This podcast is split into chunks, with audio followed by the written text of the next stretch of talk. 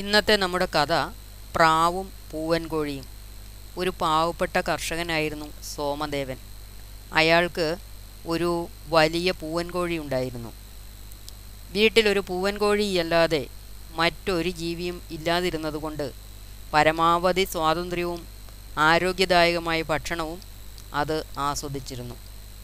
അതിന് ഒരു ചങ്ങാതി ഉണ്ടായിരുന്നു ഒരു പ്രാവ്. എല്ലാ വൈകുന്നേരങ്ങളിലും പ്രാവ് വീട്ടിൽ വരികയും അതുമായി സംഭാഷണം നടത്തുകയും ചെയ്തു.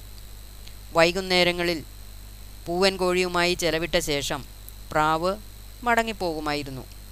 ഒരു ദിവസം ഒരു കുറുനരി ഈ പൂവൻ കോഴിയെ കണ്ടിട്ട് അതിന്റെ മാംസം ഭക്ഷിക്കണമെന്ന് ആഗ്രഹിച്ചു.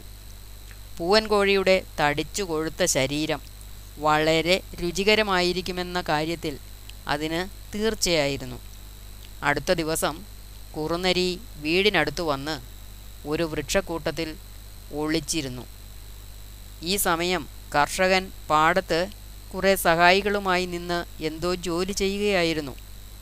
ആ വൃക്ഷക്കൂട്ടത്തിനടുത്ത് ഒരു ഉയരമുള്ള മരം നിൽപ്പുണ്ടായിരുന്നു.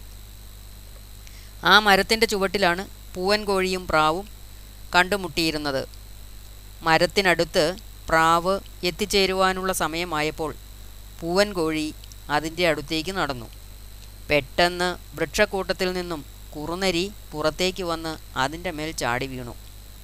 കുറുനരി കോഴിയെ അതിന്റെ കഴുത്തിന് പിടിച്ച് സമീപത്തുള്ള ഒരു കുന്നിന്റെ ചുവട്ടിലേക്ക് ഒരു ഗുഹയിലേക്ക് വലിച്ചു കൊണ്ടുപോയി.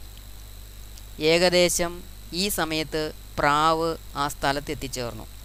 കുറുനരി തന്റെ സുഹൃത്തിനെ വലിച്ചിഴച്ചുകൊണ്ട് പോകുന്നത് അത് കണ്ടു. പ്രിയപ്പെട്ട സുഹൃത്തിന്റെ ജീവൻ രക്ഷിക്കുവാൻ വേണ്ടി അത് ആലോചിച്ചു. പ്രാവ് പാടത്തിലേക്ക് പറന്നു ചെന്ന് കർഷകന്റെ കുറേ തുണികൾ കൊത്തിയെടുത്ത് ഗുഹയെ ലക്ഷ്യം വെച്ച് വളരെ വേഗം പറന്നു. കർഷകനും അയാളുടെ സഹായികളും പക്ഷിയെ പിന്തുടർന്നു. ഗുഹയെ സമീപിച്ചപ്പോൾ പ്രാവ് തുണികളെ അതിനുള്ളിലേക്ക് ചുഴറ്റിയെറിഞ്ഞു കർഷകനും അയാളുടെ സഹായികളും ഗുഹയെ സമീപിച്ച് അതിനുള്ളിൽ തുണികൾ ഇട്ടിരിക്കുന്നത് കണ്ടു. ഗുഹയ്ക്കുള്ളിൽ പ്രവേശിച്ചപ്പോൾ അവർ പൂവൻ കോഴിയുടെ കരച്ചിൽ കേൾക്കുകയും പ്രാവ് എന്താണ് ഉദ്ദേശിച്ചതെന്ന് മനസ്സിലാക്കുകയും ചെയ്തു. ഒരു നീണ്ട വടി കൊണ്ട് അവർ ഗുഹയ്ക്കുള്ളിൽ കുത്തി കുറുനരിയെ പുറത്തു ചാടിച്ചു. അവർ അതിനെ അടിച്ചു കൊന്ന് അതിന്റെ പിടിയിൽ നിന്നും പൂവൻ കോഴിയെ രക്ഷപ്പെടുത്തി. ഒരു ഹാനിയും കൂടാതെ പൂവൻ കോഴിയെ തിരിച്ചു കിട്ടിയതിന് കർഷകന് അതിയായ സന്തോഷം തോന്നി. പ്രാവിനോട് ദയ നിറഞ്ഞ അതിന്റെ പെരുമാറ്റത്തിന് അയാൾ നന്ദി പറഞ്ഞു.